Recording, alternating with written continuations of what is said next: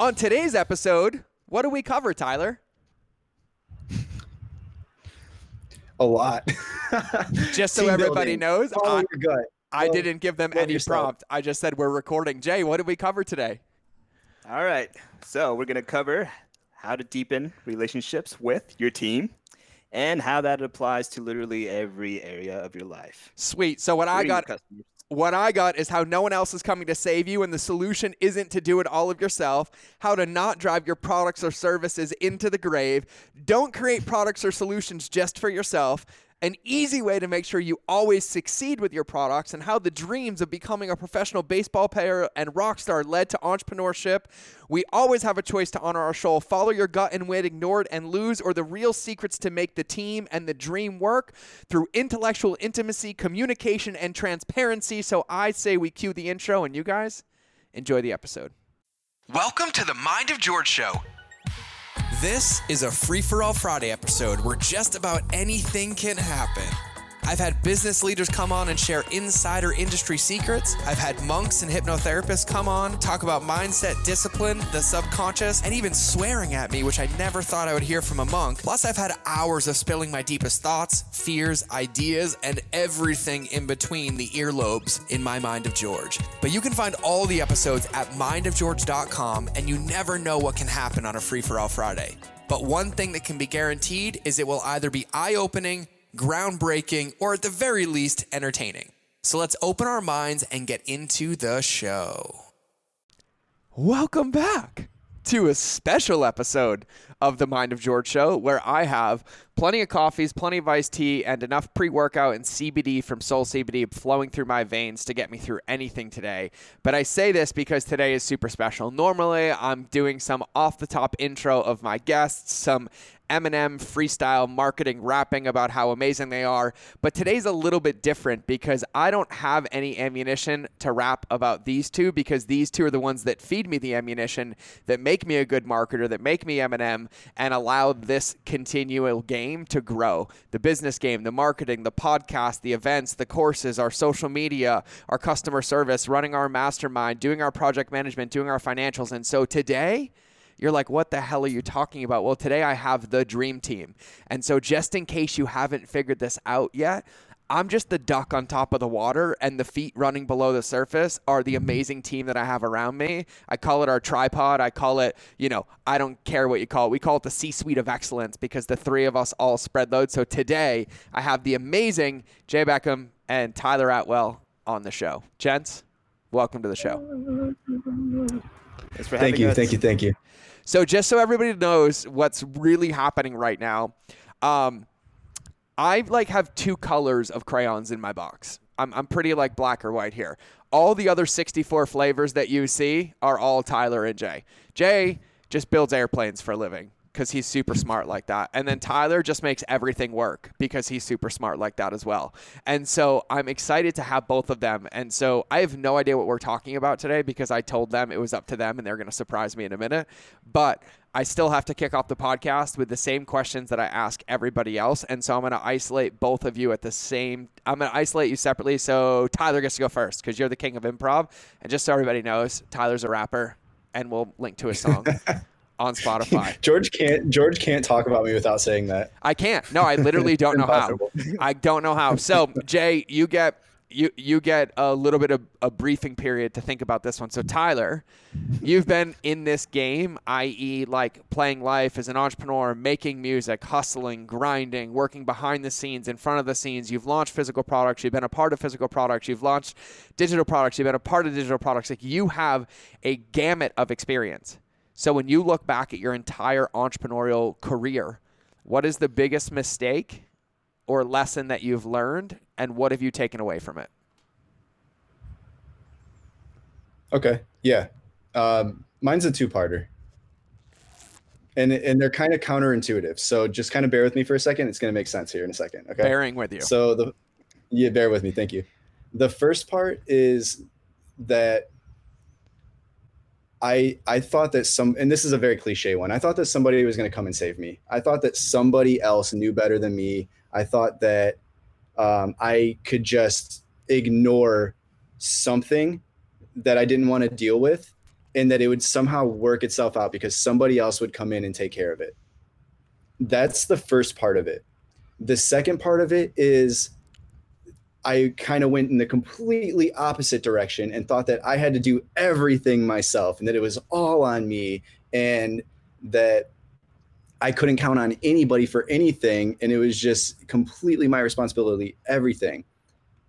So what I'm learning how to do is find that balance in between it to be able to lean on the team, empower the team, support the team to take on the things that that that they are kind of specially wired to do better than me.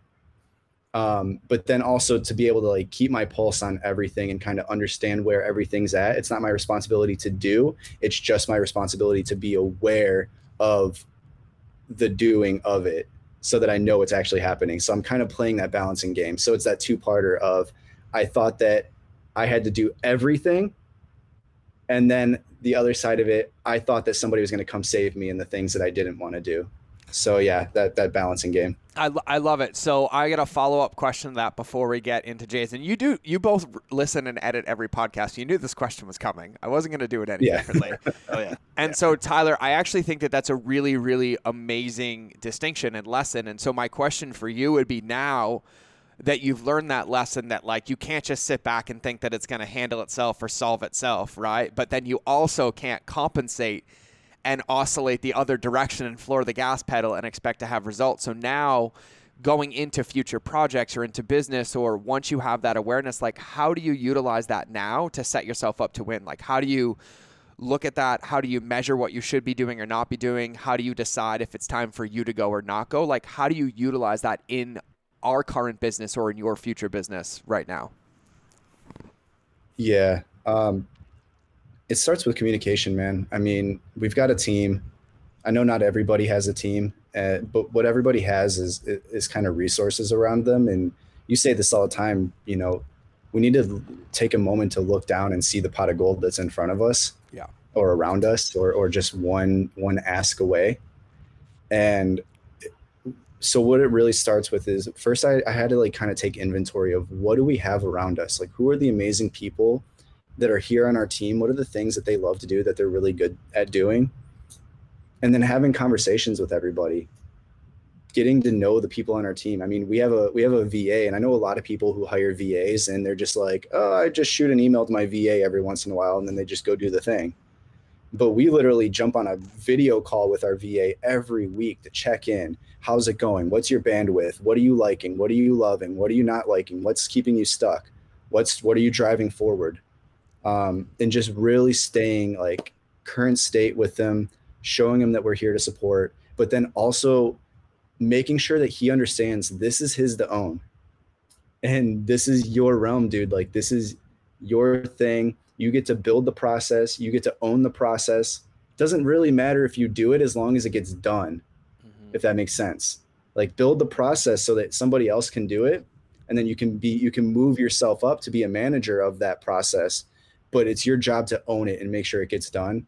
Um, so just very strongly like taking inventory of what are the resources we have around us, and that's usually people, relationships, and then empowering those people, communicating with them and empowering them to find out what is the job they can do better than anybody else and what uh, what do they need in order to do that and making sure that they understand that it's, it's theirs uh, and then from there, it's just weekly communication. Like we are very clear on what our projects are. We under, we understand what our each person's role is on the team, and we understand what each person's responsible for throughout the completion of that project.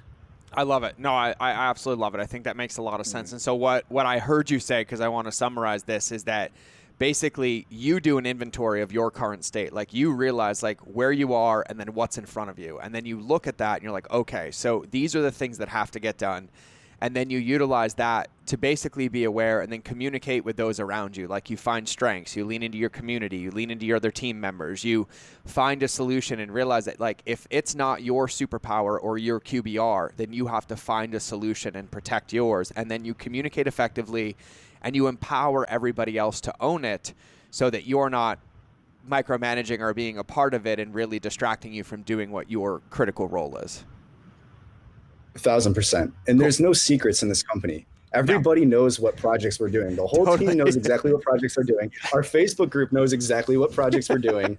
And a really important thing is whenever I realize there's something that needs to be done, I don't just jump on the grenade. Yeah. I let everybody know that, hey, there's this thing that needs to be done. I'll send it in a group chat to the whole team. Mhm. I'll say it publicly in a live video in the Facebook group. Oh yeah. There's this thing that needs to be done. And inevitably, the right person jumps up and says, I got it. I'll take care of it. I'm like, perfect. I'm going to document that. I know that you've got it. I'll check back in with you in a week. I, I will say that that's something that, that we do. Like, we live in a glass house. Like, we authentically live in a glass house. Like, there's no, there's no secrets. Like, what you see is what you get. Like, I have people DM me. They're like, "Did you really just say that? Did your team just really say it?" I'm like, "Well, yeah. We're not going to lie to you. Like, you know, we forgot about it, or we didn't do it, or we missed it, or that's a really good point, or yeah, it's coming, or yes, I love that idea." And we're all very open and transparent about it. But I feel like that's why our communication works so effectively. I, I really, really do, and I think it's an awesome thing. So that's an awesome question. So Jay, Yeah. your turn.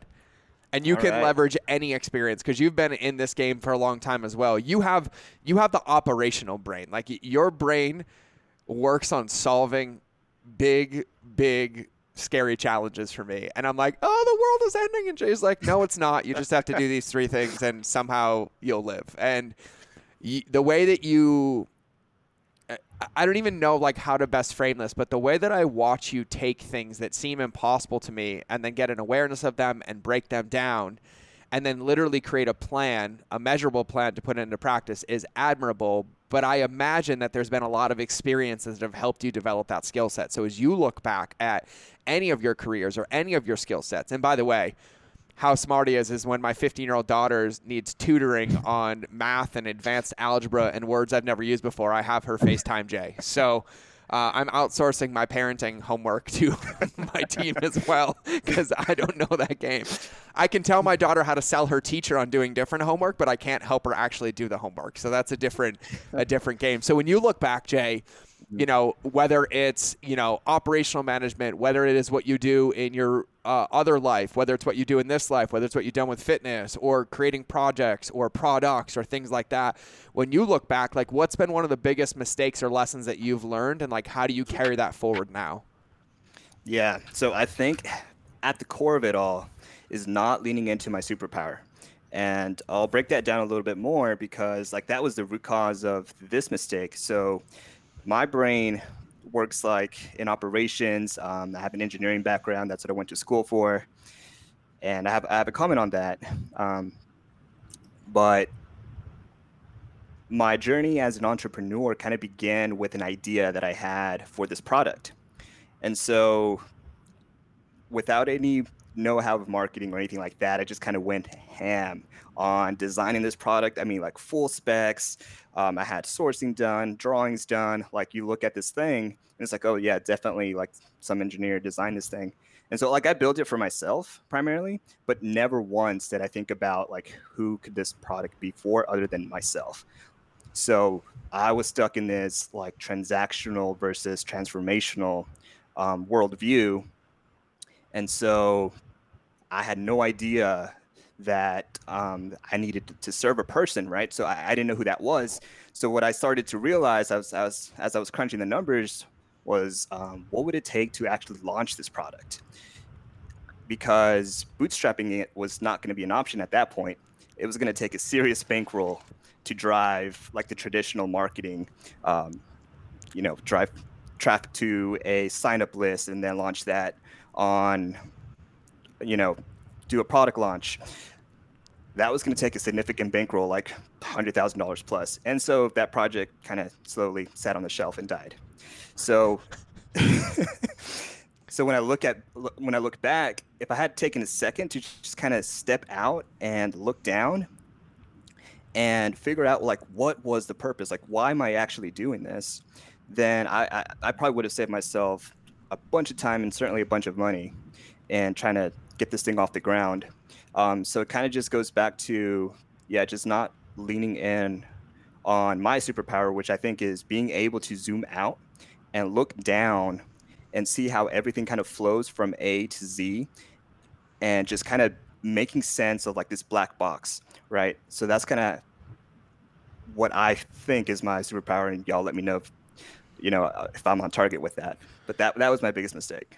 Yeah, no, I, I love it. I, I can't tell you what your superpower is. Only you know what your superpower is. I, I think I think you nailed it. Like what I what I heard you saying is that there's times where you can get so enrolled or so engrossed or so consumed with something that the blinders come on and you start to miss some of the signs or some of the things that are there. And sometimes you have to either pull your own ripcord to come up and take a peek or have somebody around you, like a mirror or a feedback loop, that can help you identify kind of what's going on or what the path is was part one that I heard. And part two that I heard was making sure that if you're going to create a product or a service or a solution, that you're doing it to solve a market need, not doing it because you want to do it and hoping you can make it go fit into the market. That's it. Right. Thousand percent. Yeah. Okay. Mhm. Cool. Yeah. That's what that's what I thought I heard. Because what was that product, by the way? Because I remember you showed it to me. It was dope. What was Oh, that? yeah. Yeah, so it's like a it's like a beer koozie thing, but it's made out of uh, plastic Yeah. versus like the standard. Um, if you go out like on Amazon right now and you look at like beer koozies, um, like they're insulated and they're like made out of steel and they're super heavy. Um, and the one I designed has like the same like thermal properties, but uh, and we can use like recyclable plastic. So it's actually we can actually take like plastics that are dumped in the ocean and use that to to manufacture these and have better cooling properties than what's on the market. So I thought it was a bang on idea, and it, like I said, it was going to take like a serious bankroll, like hundred thousand dollars plus, just to get this thing off the ground. So I didn't anticipate that, and I probably thinking back now, it's like I, I probably should have done the math. Yeah. well, well. So like, did you ever like when you think about that? Like, was it like I never thought about what it would cost to launch, or you're like, oh, I kind of have an idea, but I'm gonna go have a lot more fun manufacturing it first, or did you like really have no clue? No, like I knew it was gonna be it was gonna take like some funds to do it, so I set some money aside, but had no clue that it was gonna take that much. And so in the moment, I was like, man, I'm just gonna go all out and build this thing, and I'm gonna get it prototyped. I'm gonna have um, so like the main prototype, but on top of that, I'm gonna have like 15 other different prototypes, and I learned a lot from that process alone, just getting stuff prototyped. Um, and then just kind of doing like a bunch of testing on them. Uh, so things kind of started piling up in terms of like expenses. I was like, so this means I have to launch this thing in the next six weeks. And in order for that to happen, I'm gonna have to start running ads like yesterday. And in order for that to happen, I'm gonna need to have a budget of this much to be able to run that traffic, right? Even to Kickstarter, that, that was gonna be the goal to put this thing on Kickstarter. And so it kind of just went down this um, this rabbit hole, and uh, kind of started figuring out like, whoa, okay, there is a way to do this, but it's it, it's possible whenever you have like the person in mind, Mm-hmm. and whenever you have like a community behind you and building that community up um, to solve that problem. But without that, sure you can do it, but it, it, it takes a huge bankroll to get something like that off the ground. Yeah, got it. No, I think that that's a really, really. I've learned that lesson, but I was always afraid to go into physical products because, like, just even the the threshold or the line of demarcation to get in scared the crap out of me. And so I've learned a lot of the same lessons, but I've done the same thing, and and, and I think I've even taken for granted how much opportunity cost time cost and money cost I lost because I would spend six months making a digital product. But I'm like, oh, it's okay. It's not costing me any money. I'm not doing manufacturing, like I'm not doing molds. And it's like, no, but I am recording 800 videos and video equipment and audio equipment. And like, here's the thing like, you guys know I'm in the new office, right? My team knows everything. We're really open. And I'm looking, and luckily my wife doesn't listen to this podcast, but I'm looking over there and I have like three microphones and two mixers I've never used because I was like, oh, I think I need them. And they're sitting over there waiting for Tyler to come audio mix and play with these things, right? And then I'm like, oh, I have these seven camera lights. And I was like, oh, because they have to look a certain way.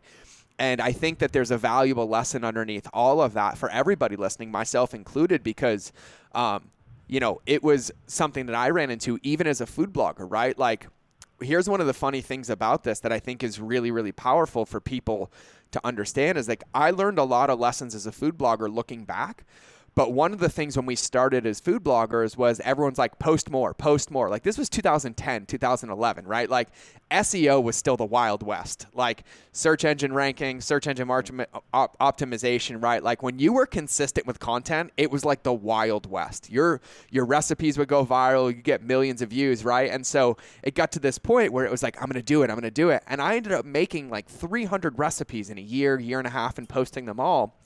But then when I look back, only three or four of them ever really mm-hmm. took off and got legs. And then I got so tired near the end of that career that I didn't want to make them anymore.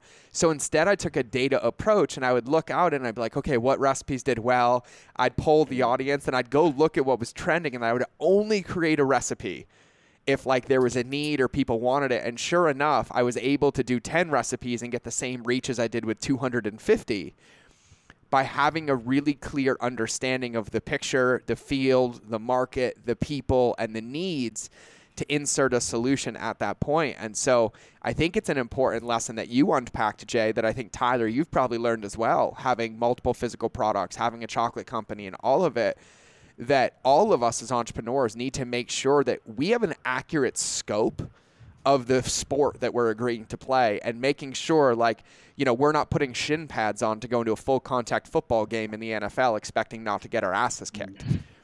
And yeah, so I'll leave I'll leave that one. I think that that's a good one. So I'm going to ask Tyler a question because I'm always fascinated by your brain. And just so everybody knows like this tripod, like these are my brothers for the rest of my life. Like we spend an absorbent amount of time together and I, I still ask questions because I'm I'm still just intrigued and amazed by how amazing these two human beings are. And so, Tyler, one of the things that I absolutely love and I'm amazed by with you is your your level of creativity, your level of commitment to the things that you get passionate about, and your ability to always just kind of lean in and find the positive, find the flow, find the the silver lining, create the rainbow, and then like creating magic out of it from your words to the way that you make people feel. And so, like when you look back at your career, like when did you know that like you wanted to be like an entrepreneur that you wanted to kind of play in this game that you wanted to kind of do what you're doing now? And then what was that journey like to get to where we ended up which by the way like maybe that's another podcast how we ended up knowing each other and working together but like i'd kind of love to hear like how you got into this and like how you got to where you are now.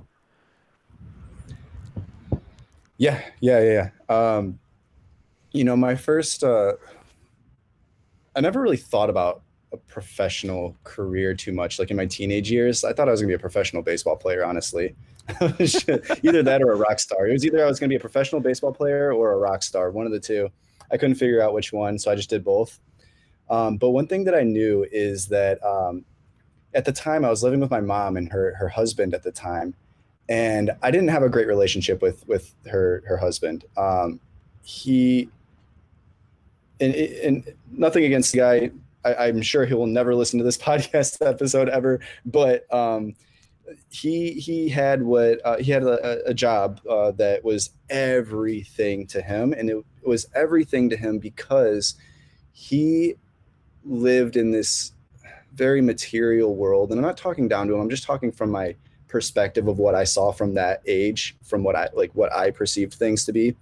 But we we had a like a big house a nice car, but the house was empty. We didn't have any furniture. We couldn't really afford food. the The whole thing was set up to just kind of impress the neighbors. Mm. And he was so stressed all the time and just like massive, like drank all the time to deal with that to cope because he didn't know how to cope with it. Um, and he would work just like anytime he had a chance to get overtime hours, he would go work at the factory and I was kind of raised like they were they were trying to kind of um, uh, like farm me to be the perfect factory worker one day so that I too could have a great life like like him. Um, but I looked at it and I just like I pitied him so much, and I'm sure he's a great guy nowadays. But I pitied him so much at the time, and I was like, I don't want that man. Like, I don't want to live a life where one, I'm so concerned about what other people think about me that I have to put my family and myself in a really tough position to impress other people. And two, I don't want to be so reliant upon a job to where I live in fear every single day that if I lose that job, it is the end of the world. And there's nothing I could do about it. That's everything to me. So, you know, that that was kind of like my first like thought of like I think that was like my first idea that I, I would try to go on a different path than what the typical thing is that people did where I grew up. And what's interesting is I, I, I lived through a little bit of abuse throughout my teenage years and I, I didn't know how to deal with it. So I started doing like using drugs and drinking alcohol from a really young age. And I got myself into a lot of trouble um, around 18 years old. And I ended up having to pay a lot of um, money and fines to the legal system in Northeast Ohio. And um, so I was kind of forced to have to go get one of those jobs uh, to pay off those those fines.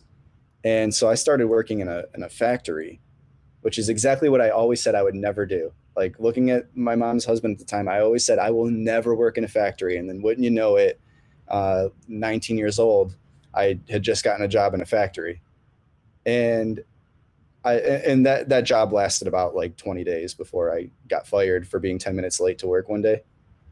But I remember walking out of the job one day, and um, like I was looking around at my coworkers, and I noticed that like like all like pretty like fairly older men, um, whose bodies were just kind of destroyed and like they couldn't walk right, like they were just kind of shuffling out of there. Nobody was happy nobody was joking nobody was laughing they were just it was the end of another day. They were going to go home for another night and they were going to be right back there the next day for another day. They'd been working that job for 20 plus years. Their body is formed to the shape of the machine that they worked on. And nothing and i sat down in my car in that parking lot that day and i just started bawling my eyes out like uncontrollably crying for maybe like an hour. Like I didn't leave the parking lot. Everybody else is gone and I'm just sitting in my car crying because at 19 years old, I thought that my life was over. I thought that that was it. That's all I had forever was just show up at this job that I couldn't stand tomorrow again and again and again and again until I get the golden watch. And I was like, I don't want that, man. I do not want that at all. And so I came home that night, and it just so happened that maybe it was that night, maybe it was a few days later. Uh, some buddies of mine uh, got our hands on some psilocybin, and decided to have ourselves a night. And that morning, it was like uh, six o'clock in the morning. I didn't sleep at all. I couldn't sleep. My brain was just wired, and I'm thinking, "This is it. I'm not doing this. I have a choice it hit me. I'm 19 years old. I have my whole life ahead of me. I'm not fucking doing this. So I literally that morning packed everything in my car and I decided uh, my video froze. Can you hear me? No, yeah, we got you. Keep going. Okay, cool, cool. I decided that I wasn't going to do it. I was going to take the hard path, uh, what felt like the hard path at that time.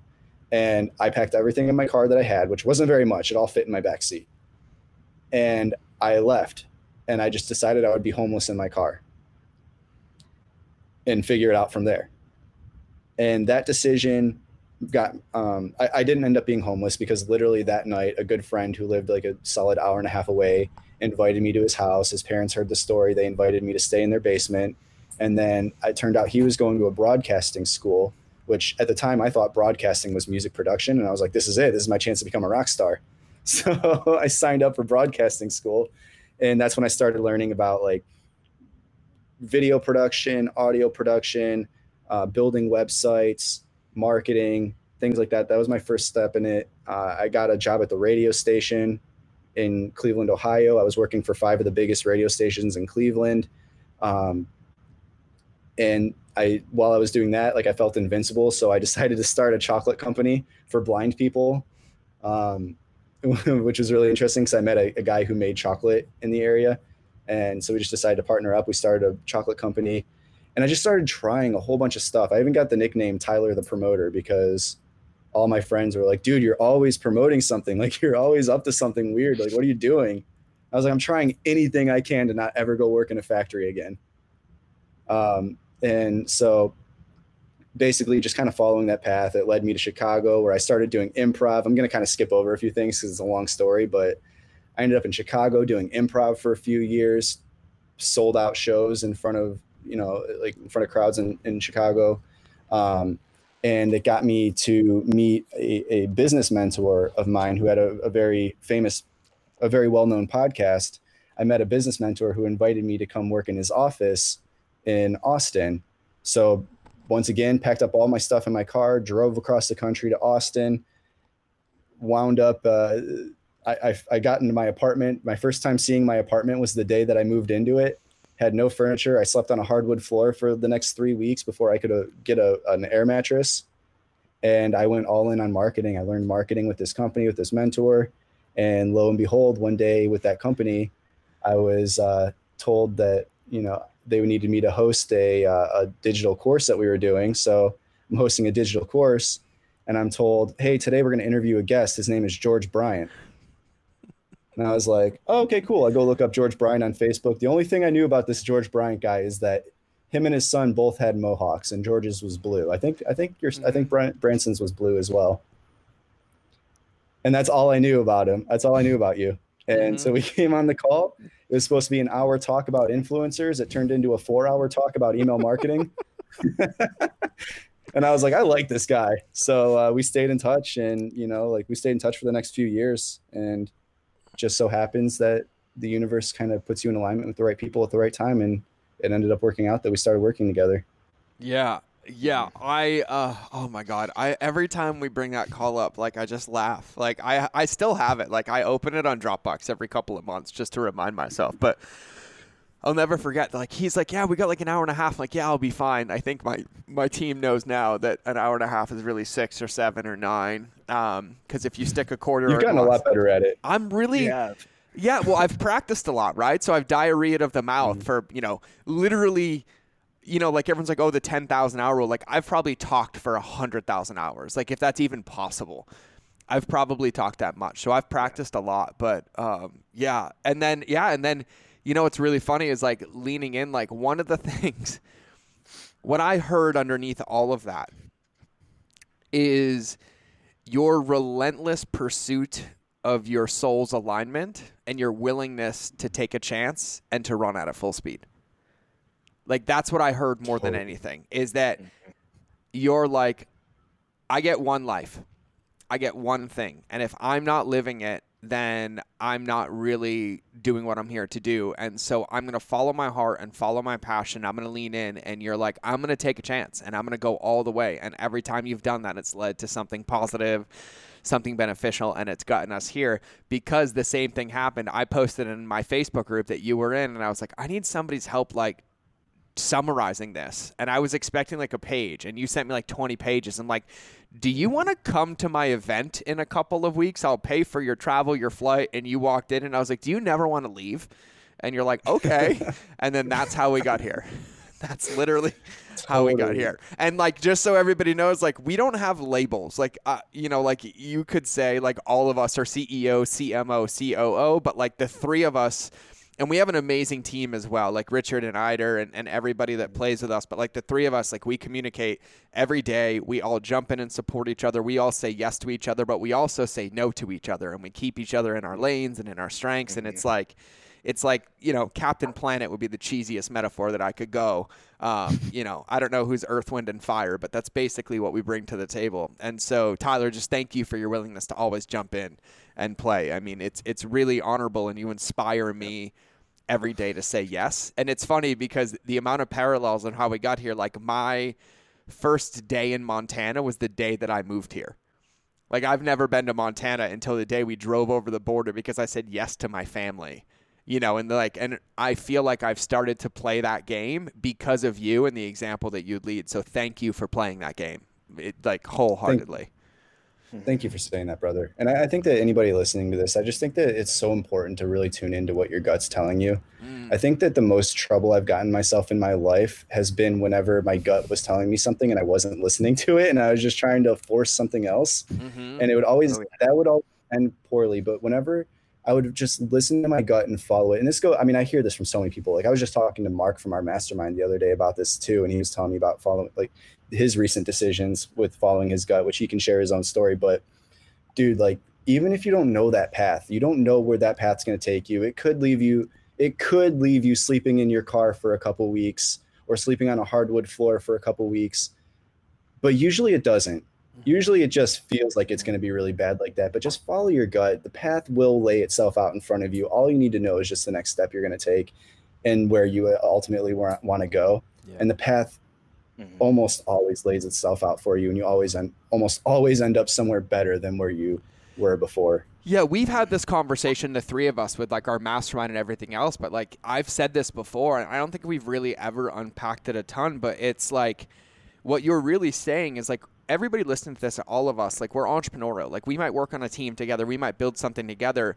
But like Alex says, like we go out into the future, we see what we want it to look like, we come back into the present and we start building it. And and what you're really saying is like as an entrepreneur, like there's no path for us to follow. Like in our company with what we're doing together, someone's not like do this, do this, do this because there's never been this company. And so we have to be willing to cross that line of demarcation every day with faith, with resiliency, with tenacity, with confidence, knowing that like that's the best option because the other thing is like we stay stagnant, right? And like, sure, like you can go to a nine to five, you can punch a clock, you can have a very clear escalation path, and there's nothing wrong with that. But in this world, every result, and this is going to go full circle for you, Tyler, every result that comes is from our ability to literally follow it all the way through and stay aligned to our soul and create it to be true and like go and go and go, which you've had that kind of wrapped up into everything that you've shared today of like you're like I'm in alignment. I'm going to go do this. Like I have to follow my heart. Like nobody else is going to save me. Like I'm responsible to take an action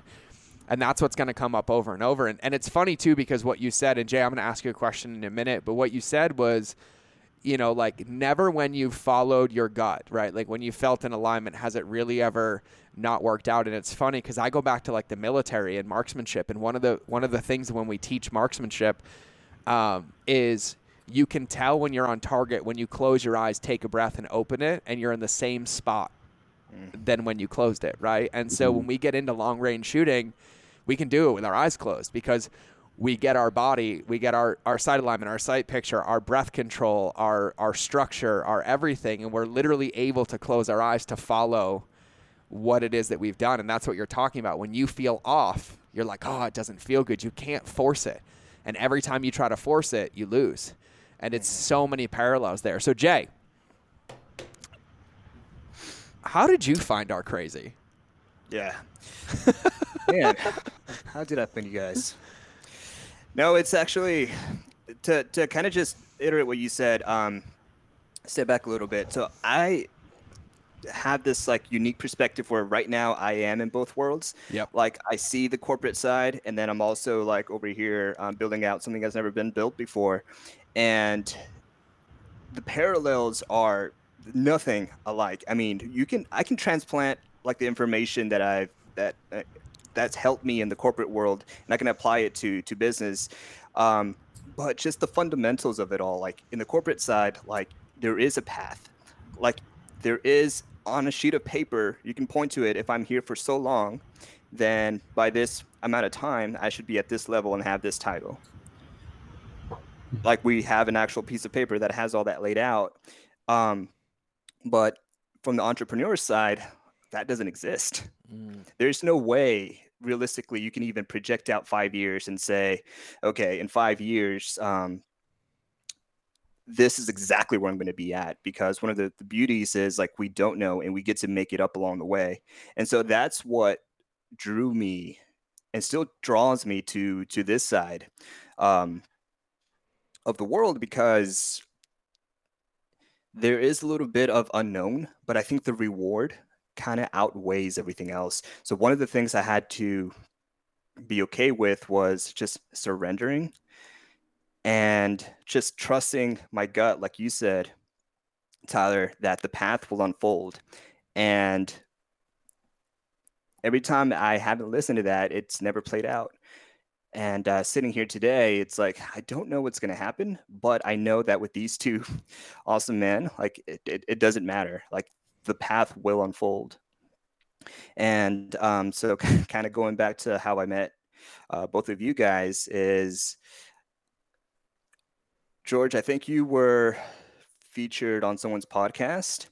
And up until that point, um, the marketing that was out there, I never resonated with. It was so transactional. It was so uh, push versus pull, uh, so scarcity based, and my heart never resonated with that. And it was a huge deal why that project I talked about at the beginning of the show kind of just sat still because I didn't feel good about just shoving this thing down someone's throat. But then you came on this podcast and you completely just rewrote what I thought marketing was supposed to be. And so at the very end of your uh, of that podcast interview, you said to email me. I respond to every email, so I was like, "Really? Okay." So I emailed you, and sure enough, like a day or two later, you responded back, and I was like, "Damn, this dude is for real. Like he's he's a real thing." And so I just kind of went on a binge of all the George stuff that was out on on YouTube and uh, on and I found your Facebook group, and uh, I think we just started reaching out. Uh, I was just DMing you, and you would reply back. I was like, "What the hell? Like, is this guy real?" And so the more you spoke, like the more what you said, like actually resonated with my heart. And I knew then that there was a better way to do marketing, and it was uh, exactly what what you teach uh, all the entrepreneurs now. And i think over the last like year and a half we just kind of communicated back and forth. Um, that's how i met tyler from the facebook group. And um, a couple of months ago um, you asked if i wanted a part of this and of course i said yes let's build something together and so here i am yeah i i um I gotta say, like, there's lessons in that for me as well because you know, Tyler, you alluded to this earlier, and and I think it's really important that I'm really open about all of this. Um, and Tyler alluded earlier to the, the pot of gold at the bottom of my feet, right? And I've been in this game for, I don't know, maybe 11, 12 years now, probably 11 years. And it's always felt like a struggle, but it's always felt like a struggle because I always thought I had to do it myself. I was afraid to ask for help, or I was afraid to identify my current state to realize what I should be doing or spending time on and I still struggle with that today. Like I still, it's something that comes up for me today, which for everybody listening, which is why every morning Tyler sends me a message and says, "This is what I need you to do today," and I'm like, "Great! Now I have my measuring stick. I know what sport I'm playing, and I'm the I'm the athlete. Like I'm go perform, like go be the face and do it all." But um, you know, it was with Jay. Jay, what ended up happening is like you showed up more consistently in the community than I showed up as the creator of the community and you were there and then i was like is your wife okay with this? Like are is courtney okay that i talked to you this much? Like that you're here and like you guys were both? I remember it was fitness stuff at the time. And then i looked at it and tyler and i basically tyler came on and we were just like kind of like imploding because we were both doing too much and everything not in our skill set not in our strength and i don't think either of us were seeing the pot of gold that was right in front of us and you were literally like standing there like screaming at the window like will you just please let me in? But it was like soundproof glass and we wouldn't look up. And then finally i was like i just gotta ask. I gotta ask. And i was like what's the worst thing that happens? He says no you're crazy. You're full of shit. Like what are you talking about?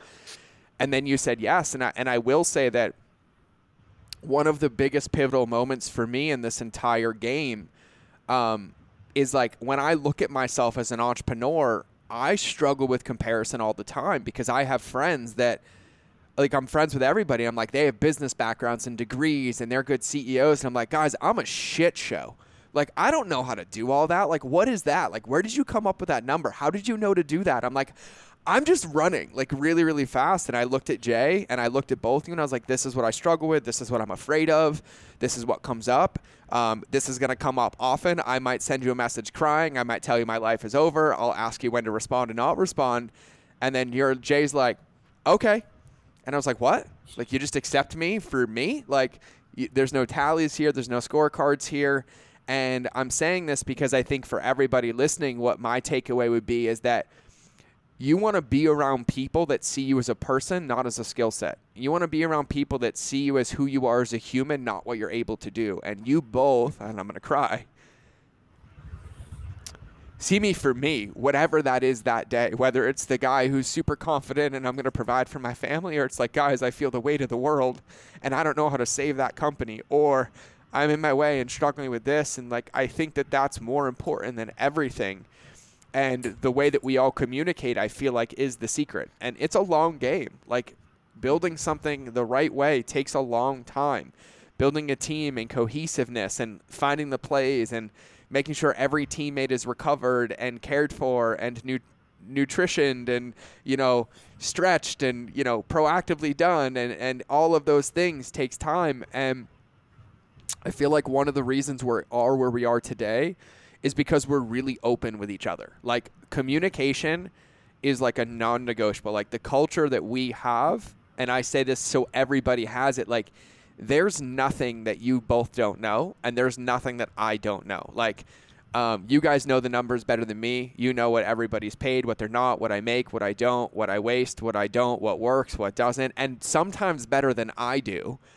And I feel like it's managed, but everything is wide open. Our feelings, our fears, our um, our stressors, our life, our relationships, our kids. Like I tell Jay, I'm like, I see Courtney every day. I was like, and I actually feel like your wife holds me more accountable than you do because I'm on social and she's responding to everything. I'm like, if I don't post, mm-hmm. she's gonna DM me, and then yeah. she's gonna get mad at me because I'm not posting. So then Jay's not getting to do work, and I'm like, oh man, I love it. But it, yeah. it really, it really, really is. Um, this cohesive piece, I want to ask you both the same question, and I think it's a really good perspective. Is the three of us really run this, and we run a lot. Like we have an active mastermind. We're launching a new offer this week.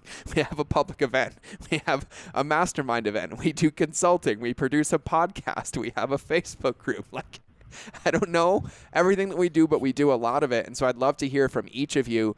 Like, what do you guys think is the secret to good team and good efficiency as a team for people listening, whether they have one or don't. And I'll let either of you decide who goes first. Okay. I'll, uh, okay. I'll go real quick, man. Um, yeah. So I think for me, like, take into account everything. I think what is key to how we show up in our success is really knowing when to push each other and then when to just let each other go. So, like, w- what I mean by that is like, there's times where we each have to like go run the race. George, you talks about this all the time, right? And so, what the other two of us do is like we take like the, the coach, like the supporting role, and we empower that person to go run the race, and we make sure that they're hydrated, right? That they that they've slept well, and that they're ready to run the race at the best ability that they can. And it's like a tag team, uh, like a four by four, essentially. So I think we know when um, we have to support each other, when it's time to go sprint full on, uh, do a full on sprint, versus when we know it's a marathon. So right now, like we're in full sprint mode right? And so we're supporting each other to to support a sprint. But I think business is a marathon, and so we know when we got to pull back a little bit and support each other. And communication has to be like the, the secret sauce behind all this. Um, wherever that happens, Slack, DMs, it, it doesn't really matter. Like it's just that open, constant flow of communication that is the key and just knowing when to support each other and when to let us let us you know let us grow and kind of kind of just being that supportive structure so what you're really saying is knowing when to let me smash my face and not interject because there's times yeah. that I need to actually smash my face to learn a lesson. Yeah. Yeah, I probably smash my face 10 times more than both of you. At least that's what it feels like. I feel like I feel like you two sit back there like the Michael Jackson mem with the popcorn, right? Like getting ready to watch the show and you're like, "Oh, here he goes again." he's got an idea. He's going crazy. We're like, let's see how bad this one hurts. And uh, but I appreciate that though. I, I really, really appreciate that though because you know what I heard you say is that we all have to be aware of our strengths and our abilities, but we also have to be aware of our team's abilities. And we have to have what my buddy Larry Hagner calls as tactical empathy. We have to be able to see it and know in that moment, like, hey, is this ours? Is that theirs? Which only comes from building team and building unity. And so I, I love that. So Tyler, I'd love to hear your thoughts. Yeah, I think uh, Jay Jay you really nailed it, man. Like that was that was really well said. Um, not that I'm surprised, but that that was really well said. Um, building building on that, transparency plays a really big part in this as well, and just being able to. You mentioned communication, uh, and then and communication is everything. And within communication, transparency has to be there. We have to know where we're at. Each of us, like, what's our bandwidth? What's our emotional state? What's our, uh, are we good to go run another lap? Are we good to, uh, do we need to like sit for a second, catch our breath? Do we need support? Like, we're just very open with each other. We don't we don't sugarcoat things. If we're having a shit day, we know everybody knows, hey, I'm having a shit day. I don't know what the fuck is going on right now. The world is on fire. I need somebody to just fucking listen to me for a second, right? And then and then the other two come in and they're just like, okay, okay, cool. Reagan, you need to go sit with that. Yeah. We've got this. Nope, don't touch it. Sit Yep. with that. You'll be fine Oh. And then come back to us when you're ready. and so it's super important, yeah, just to be super transparent. Like you can't hide hide things from each other. We're family, you know. Like a team is your family. Your team is the people going to war with you every day, Mhm. and you can't step onto a battlefield with a broken leg. You have to let your team step in and support you. And I and me, I'm talking to myself. I'm speaking to Tyler right now like let your team come in and support you when it's needed and then be willing to step in and support your team in a moment's notice whenever they need it because they'll do the same for you in a moment Mhm.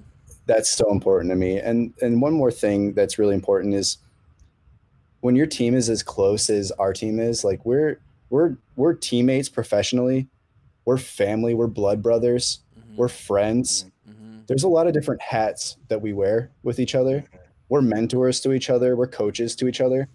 We all wear a lot of different hats. And I think it's like one thing that we do really well is we kind of pre frame a conversation and we'll literally say, like, hey, take the work hat off for a second and put on the friend hat. I just need somebody to listen to. I don't need you to say anything. Can you just listen to me? Mhm. It's like, okay, cool. Work hats off. Here comes the friend hat. The friend hat looks a little cooler. And uh, we listen to each other, you know, and, and we, we're able to adapt to it. And we're able to put something off to the side to be there for our friend. We're able to put something off to the side to be there for our brother. Hmm. And then once we once we tackle that and, and we've dealt with it and we've sat with it and we've felt it and we've got awareness, then it's like, okay, so what do we need to do now? What's that next step we can take to put us back on the path or to continue down the path that we never even stepped off of? Yeah, I think um, I, I absolutely love that. And the one thing that I want to add that I hear in all of that is also none of us measure our value in the relationship with each other based on the results that we produce. We measure it based on the person that's giving the input into the result. Like, we don't care. Like, I I can't tell you the amount of times where they're like, George, we need this. I'm like, I'll get it done. I'll get it done. At the end of the guys, I, I just, I literally couldn't do it. And they're not like, oh, you're fired. You suck. You're horrible. Or, you know, same thing with Tyler, like having expectations. But then the moment he's like, I just didn't, we're like, okay, cool. What now? And like, we, we go to the teammate, not to the result of the play. And I feel like, you know, I have this really interesting perspective with our team, but then me also going into other companies and being with their teams and seeing how teams are done on the other side. And I feel like a lot of what happens in companies, what gets in the way of a team's success is the fear of the hammer, right? Like if I don't do it right or if it's missed or that pressure, it pulls them out of their actual superpower because what if they don't get it done? Well, then are they going to lose their job? Are they going to lose their money? They're going to do whatever. And we basically, you know, the three musketeers over here are like, hey, as long as you show up, like, and you're open and transparent, and we practice intellectual intimacy, is what I'm going to call it intellectual intimacy with each other, then we're good. Like, there's no, like, oh, if it works or doesn't work, you're out. Or if you do this or do this. Like, if we're open with each other, if we're honest with each other, and we all self manage but hold each other accountable, like, we can recreate any result. We can come together as a team. We can pick up the play, run defense, get the ball back, and go do it again mm-hmm. But we can never do that if we're keeping tally or judging each other on the plays on this marathon, right? Like I tripped, great. Hey, we lost that round, but let's go again and let's go again. And I think that's something that we all do. Um, I feel like you guys do it more with me than I have to do it with you because I feel, I feel like I feel like I like oscillate to extremes more than any human being as I still heal and do work and, and do all of this. But I also feel like that's a part of this game and understanding each other's strengths and how we play on the field and like what we do. And so yeah, Totally. I And absolutely to build on to build ahead. on that really quick. Um, I, there's so many things in my life that I handle so much better because you go through it just like a few steps before I do. Like I'll get a message from you and you'll be like, dude, I'm going through this thing. I'm dealing with it. Don't worry. And then like the next day you'll be like, oh, here's what I did. I'm feeling better now. And then magically, like a week later, that same thing presents itself in my life. And I'm like, well, what did Yeah. George do? Oh, yeah. And I do that. And you save me so much shit in my life because you just, for some reason, go through it like this a few steps before it presents itself in my life. And it's great. So thank you for that. I have to second that too, man. I really do. Like, so I'm the youngest of three. And so my brother and sister, they're both 10, 11 years older than me. And so, like, a lot of the lessons I've learned is just like through watching them. And it's like, and it's like, when you know, whenever they tripped or whatever, or got into trouble, it's like maybe I shouldn't do that thing. But, or on the opposite side, it's like, oh, that really worked out well for them. Maybe there's something to that. And so, and so George, you're like my brother, dude.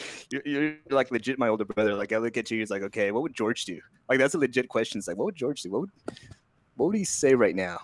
Uh, he'd probably say, shut up and go sit with it. Okay. cool. All right, I'm gonna do that. Oh yeah, because I just tell you both what I get told to me or I need to hear. But yeah, I mean, like I, I, I will say I do for whatever reason possess this, this capacity to push and to find the edge and then to hold the edge and and Mhm. you know. I'll own that I don't give myself credit enough sometimes. I've had some extreme stuff happen in my life, and this came up on a coaching call with one of my teachers last night. Um, but I feel like we all get to where we are because we push each other and we pull each other and we lead each other to our edge. And then what we find is how to refine that edge, right? And it's harmony with that edge. And and as all of us grow, because both of you push me to the edge. Like Jay, you push me to be a better father, and Tyler, you push me to be a better husband, and Jay, you push me to measure and slow down more, and Tyler, you pull out a creative side of me and allow myself to express myself authentically rather than putting it in a container because of how people will view it, right? Mm-hmm. Like there's parts of it that all of us are here and I think that that's really really important because and I'm going to get emotional again and I got to give the queen credit, Lindsay, um, my wife, because one thing she said to me a long time ago is like, "Hey, when somebody shows you who they are the first time, believe them, and not from a bad place or a wrong place, but from an honorable of self place." And what I love about us is that none of us got into this together of like, hey, Tyler, this is your skill set. Like, I'm bringing you in for this, or Jay, I need you to do this. It was like, hey, I like you as people. Can we figure out how to do this? And what we focused on in building this team was that we were aligned as people. Like, literally, the rule is like, would we live with each other or have dinner with each other every night for the rest of our life? And like, for those wondering, Tyler has lived with me and my family.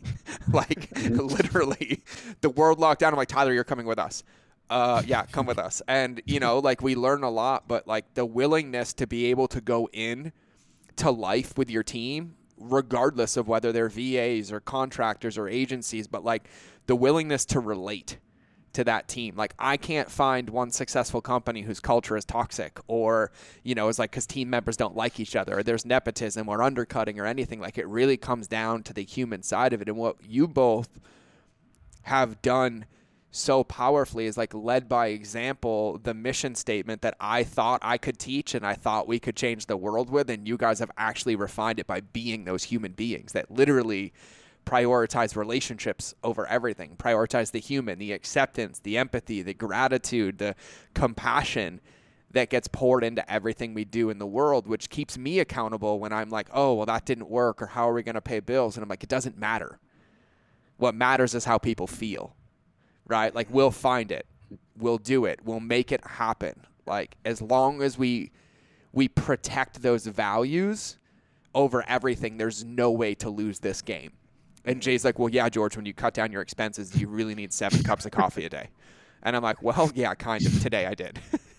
and he's like, great. Well, get it off the books because we could have used that to run an ad. Or I'm like, okay, thanks, right? And but finding that, and so I just want to thank both of you for that because I think it's it's huge and, and like this even conversation has really given me perspective at like what we do so well to be able to do this and where we grow and hold each other accountable and, and, and for those of you listening to this like i'm going to say right now like this thing has more like subconscious undertows of team culture and leadership for any other thing that we've ever talked about. Like this thing is loaded with the blueprint and the playbook to like guarantee success as a team. And you can also implore these same thoughts and principles to your customers as well because one of the things I want to give both of you credit for too is that how we've talked on this call is how both of you make our customers feel as well. Like this is how you talk and relate to our mastermind members, to our consulting clients, to people whether they give us their email, subscribe to the podcast or spend $25,000. It doesn't matter. You both treat every single person in our world the same. Whether it's a VA, whether it's an agency, whether it's an email, getting on a free call, getting a DM, like both of you body, like I'll use Eminem for Tyler here and myself, but like you literally body what it means to have deep, committed, connected relationships with every single person, agnostic of how they get into our world. And so I just wanted to honor both of you for that. So I'm going to do some speed rounds because I want to hear this from both of you for everybody. And I'm going to do this because there's three of us. So, Jay, what do you think Tyler's favorite food is? Tyler, oh man, that's a good one. That's a good one. Uh, I, I'm gonna go with Mexican food, but specifically, uh, let's one of two things: uh, tamales. Actually, one of three tamales. Is it tacos or what's another one, man? I don't know. Tamal. I'm gonna It's go with the tip of tamales. my 'cause. That's mine. Come on. Okay, Tyler, what's your favorite food? Jay, yes, yes, and uh, chilaquiles. I love chilaquiles. Yes. Uh, not very, not very nutritious, but yeah, I love it. And then pizza as well. I can eat any kind of pizza. I was gonna say it's matter. pizza. I know I knew it was pizza because I lived with them for a while, but I want to. So, Tyler, what do you think Jay's favorite food is? Well, he just said tamales. Oh, he said his own. Yeah. Yeah, Jay, Jay spilled the beans already. What kind of Yeah. tamales, Jay? Oh, homemade only, dude. Like my Yeah, my but like what goes the in them? Pork and uh, yeah, I think Which pork. one? Because you can have cheese, you can have sweet, you can have savory. George knows his tamales. uh, I like just traditional pork, um, not sweet, just like a red sauce Cool. mixed in there. Yeah. I was gonna say the problem that I've had with tamales uh, is that I get really offended when the ratio of filling to masa is off, and I want Yep. an equivalent. So like uh, Zenaida, uh, who was our house cleaner, her husband worked at the ranch. My wife, like every holiday, would show up at our house at like 6 a.m. with like hundred homemade tamales, and she was up all night, like traditional Mexican tamales and everything. And I was like, "Can I make a request?" Like, "I'm like, "Can you overstuff these for me?" And then she started nailing it, and I was like, "In heaven, I can't eat any other tamales now because it's never right because the ratio matters." The to. ratio matters when it comes to There's tamales. gold- yeah, there's a golden ratio of tamales filling to. So to- I want to ask both of you, what do you guys think my favorite food is? Jay, you go first. I'm gonna go with uh, chocolate chip pancakes. Tyler? Yeah, chocolate chip pancakes is the obvious answer. Um, something that goes with a nice wine. I mean, obviously, obviously you love pizza. I know you love pizza, but that's an easy answer My as fat well. my fat kid loves pizza, but like my soul doesn't love Yeah. pizza. uh huh. Yeah. You're, you're getting Dude, close with the red wine. You're getting close. Yeah, right. Yeah, it's like a like a porterhouse steak or like some Mm, big so fat, close. juicy steak. So close. Yeah, right. Chocolate chip pancakes and a bone-in ribeye. Bone in ribeye. Bone in ribeye. Chocolate chip pancakes and bone-in ribeye with a good bottle of Cab. Cab Sav, currently Doubleback from Drew Bledsoe, is my number one bottle. Oh. Okay. Yep. Okay. Yep. Yep. one. and they both know what I drink. And so Silver Oak's still up there. Caymus, uh, Caymus's son has another winery that I was just introduced to in Arizona and has basically the same cab in a different bottle with a different label for one third of the price, and it tastes just as amazing. And so, one there. Okay. what are you currently reading, Jay? I am currently rereading Breakthrough Advertising Ooh. by Eugene Schwartz. Uh, just the first three chapters. First three chapters. Um, I'm just kind of pouring over that because that book just goes way above copy. It, it is really about knowing your market and, and knowing um, who who your audience is and how to tap in to uh, pre-existing market. Yeah. Uh, there's a lot, a lot of gold that I missed, like the first, even the second time going through that book. So that's one I just kind of have out on my um, on my bedside or just kind of out and about. So that's currently what I'm rereading. Tyler? I just finished rereading uh, the Little Book of Clarity, James Yep. Smart, Yep. Um, and the one I'm going to be starting tonight is "Love Yourself Like Your Life Depends on It" by, By Kamal Ravikant. Yeah, right. Yep. That is an amazing, amazing book. Mhm. Um, Yeah, oh, so, cool. I'm so excited. so I am in the middle of, for the first time ever, not really a book about business or marketing. I am obsessed with Green Lights by Matthew McConaughey. Obsessed. Mm, And so it's Matthew McConaughey's new book, and he orates it himself. And I am a fanboy because of his oration and his stories. But like, I can't even. Can you imagine being an exchange student moving to Australia and ending up with a family that literally was weird and culty and wouldn't let you leave, but then like thriving through it? Like he's been through some crazy stuff and like so much respect. I'm gonna get him on the podcast. We have a connection now. So, um, but that's the book I'm currently reading, and I'm obsessed with it. I, I've listened to it.